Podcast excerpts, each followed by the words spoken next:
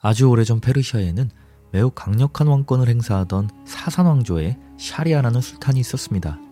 샤리아는 그의 동생 샤즈난을 매우 사랑하였기 때문에 부왕이 세상을 떠나고 샤리아가 왕위에 오를 때 법도에 따라 그는 모든 것을 독차지할 수도 있었으나 동생 샤즈난에게 왕국을 나누어 주었습니다. 두 형제가 각각의 왕국을 충실히 다스린 지 10년이 지난 후 동생이 너무 보고 싶던 샤리아는 샤즈난을 자신의 왕국으로 초대했습니다. 파견 나온 재상을 통해 이 소식을 전해 들은 샤즈나는 너무나 기뻐하며 그 즉시 자신이 떠나 있는 동안 나라를 관리할 평의회를 구성하고 떠날 채비를 하였습니다. 열흘간의 여행 준비가 끝나자 왕과 여행을 함께할 신하들은 왕궁 앞에 막사를 세우고 바로 다음날 해가 뜨는 즉시 출발하기 위해 대기하고 있었습니다. 10년 만에 형을 만나는 기쁨에 젖은 샤즈나는 형님이 파견한 재상과 자정까지 담소를 나누다가 문득 오랫동안 떨어져 지낼 왕비가 보고 싶어졌습니다.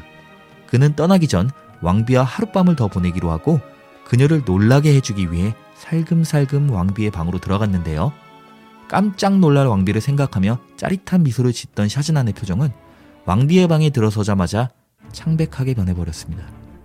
방을 비추는 붉은 횃불 아래로 웬 사내가 왕비의 품에 안겨 있었던 것이죠. 아니 내가 왕궁의 성벽도 채 떠나기 전에 이런 짓을 하다니. 분노와 충격에 휩싸인 샤즈나는 한동안 조용히 서서 그들을 바라보다가 어느 순간 칼을 뽑아 자고 있던 둘을 내리쳤습니다. 그 후 시체들을 창문 밖에 있는 연못으로 내던져버리고 아무도 모르게 즉시 막사로 돌아와 신하들에게 당장 출발할 것을 명령했습니다. 형님 샤리아를 만나러 가는 여행 내내 샤즈나는 왕비의 일이 머릿속에 꽉 차서 다른 어떤 생각도 할 수가 없었습니다.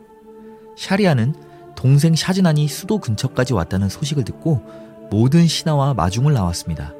두 형제는 그동안 쌓인 그리움과 형제의를 마음껏 나누고 수많은 군중의 환호를 받으며 도성으로 돌아왔습니다.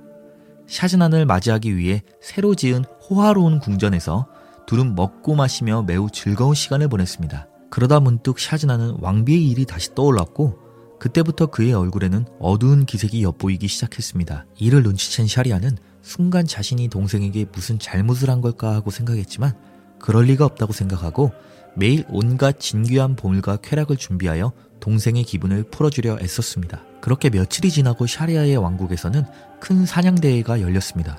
수도에서 이틀 정도 떨어진 지역에서 열리는 축제인데 샤리아는 동생 샤즈난과 함께 가서 즐거운 시간을 보내고 싶었으나 샤즈난은 몸이 좋지 않다며 궁에서 쉬게 해달라고 부탁했습니다. 이에 샤리아는 동생의 청을 받아들여 신하들과 사냥을 떠나고 샤즈나는 궁에 남아 정원이 내려다 보이는 창가에 앉아 멍하니 하늘만 보고 있었습니다. 샤즈난이 이처럼 고뇌에 빠져 있을 때 정원 한 구석 예상치 못한 곳에서 문이 열리더니 20명의 여인들이 걸어 나왔습니다. 그 중에는 멀리서 보여도 확연하게 구별되어 보이는 형님 샤리아의 아내, 즉 왕비가 포함되어 있었습니다. 샤즈나는 무슨 일인가 호기심이 발동하여 창가에서 몸을 숙인 뒤 조용히 왕비와 여인들을 지켜보기 시작했습니다. 이들이 꽁꽁 싸매고 있던 외투를 벗기 시작하자 샤즈나는 순간 소리를 지를 뻔했습니다. 스무 명의 절반은 여장한 흑인 남자들이었고 이들은 각각 여인을 품에 안고는 서로를 탐하기 시작한 것이죠. 마지막으로 왕비가 마스우드, 마스우드 하고 외치자 흑인 남자 하나가 그녀의 품으로 달려들었습니다. 왕비는 남편 샤리아가 동생 샤즈난과 함께 사냥을 떠났다고 생각한 것이었죠. 샤즈난은 이 충격적인 광경을 바라보며 그의 형도 자신 못지않게 불쌍한 사람이라고 생각했습니다. 또 한편으로 세상에서 가장 위대한 술탄인 형님 샤리아조차도 피해갈 수 없는 불행이라면 세상의 모든 남편 또한 마찬가지란 생각이 들면서 자신의 불행만 특별하다 생각하며 슬퍼하던 것이 나약하고 우습게 느껴졌습니다. 그 순간부터 샤즈나는 더 괴롭지 않았습니다. 사냥에서 돌아온 샤리아는 얼마 전과 다르게 신나게 먹고 마시며 다시 유쾌하게 이야기하는 동생 샤즈난을 보고는 매우 기뻐했습니다. 동시에 그동안은 우울감에 빠진 동생을 더 힘들게 하고 싶지 않아 미뤄두었던 궁금증도 풀고 싶었죠. 그래서 샤리아는 동생 샤즈난에게 우울했던 이유와 그것을 극복한 방법에 관해 물어보았습니다. 샤즈난은 난감하여 아무 말도 할 수 없었습니다.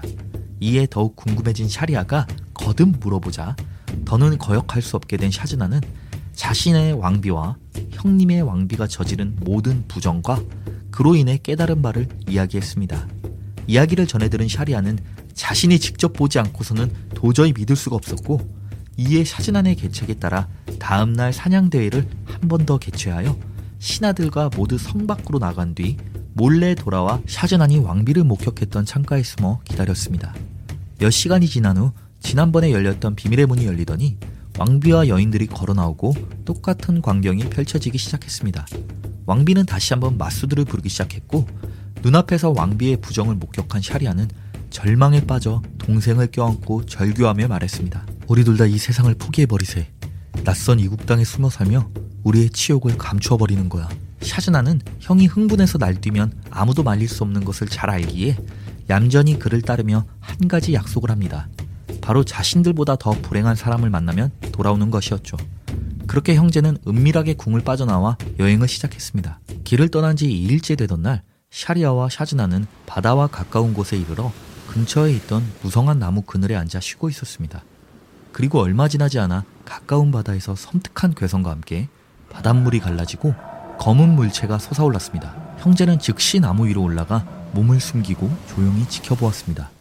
검은 물체는 점점 형태를 갖추더니 곧 거인의 형상을 한 정령으로 변했습니다. 흉측한 모습의 정령은 커다란 괴짝을 머리에 이고 해변으로 나와 형제가 숨어 있는 나무 아래에 내려놓고는 네 개의 열쇠로 괴짝을 열자 완벽한 미모의 귀부인이 나왔습니다. 정령은 귀부인을 부인이라 부르며 그녀의 곁에서 곧 잠들었습니다. 정령의 코 고는 소리가 해안 전체에 진동했습니다. 귀부인이 나무 위에 숨어 있는 형제를 발견하고는 조용히 내려오라고 손짓하자 둘은 발각되었다는 사실에 극도의 공포심을 느끼며 손짓 발짓으로 한 번만 봐달라고 사정하였으나 귀부인은 빨리 내려오지 않으면 정령을 깨워 당신들을 죽여달라고 부탁하겠어요. 라고 말했습니다. 이 말을 들은 형제가 재빨리 내려오자 귀부인은 둘의 손을 잡고 조금 떨어진 나무로 자리를 옮겨 아주 노골적으로 유혹하기 시작했고 이 둘은 처음에는 거절했지만 이어지는 그녀의 협박에 못 이겨 결국 제안을 받아들입니다. 욕구를 채운 귀부인은 형제에게 끼고 있는 반지를 달라 요구했고 그들이 반지를 빼주자 귀부인은 조그만 상자를 꺼내 보여주며 말했습니다. 이 상자 속의 반지들은 나와 사랑을 나눈 남자들의 반지예요. 모두 98개죠. 당신들의 반지까지 더하면 드디어 100개를 채운 거예요. 이 못난 정령놈이 나를 괴짝에 넣어 바닷속에 꽁꽁 숨겨놔도 나는 이놈을 속일 수 있어요. 자, 아시겠어요? 여자가 계획을 세우면 이 세상에 어떤 남편도 막을 수 없다는 사실을요. 남자들은 여자를 억지로 억누르지 않는 편이 좋을 거예요. 귀부인은 형제에게 물러가라 손짓하였고 형제는 왔던 길로 다시 길을 떠났습니다. 두 형제는 방금 본 정령이야말로 자신들보다 더욱더 가련하고 불행한 존재이며 이 세상 무엇도 여자들의 간특함에 비하면 아무것도 아니라 생각했습니다. 동생 샤즈나는 이제 어떤 방법을 사용해야만 여인이 정절을 온전히 지키게 할지 알겠다며 언젠가 형님께도 말씀드리겠다고 말한 뒤 수도에 도착하자마자 자신의 왕국으로 떠났습니다. 샤리아는 동생이 떠나자마자 대신들을 불러 왕비를 교수형에 처하도록 명하고 직접 칼을 뽑아 왕비와 함께했던 시녀들의 목을 전부 베었습니다. 그는 이 세상에 현숙한 여인은 한 명도 없다고 확신하며 앞으로는 매일 한 명의 여인과 결혼하여 하룻밤을 지내고 난 다음에는 교수형에 처하리라 결심했습니다. 그것이야말로 자신의 여자가 완벽하게 정절을 지키게 할 수 있는 유일한 방법이라 생각한 것이죠.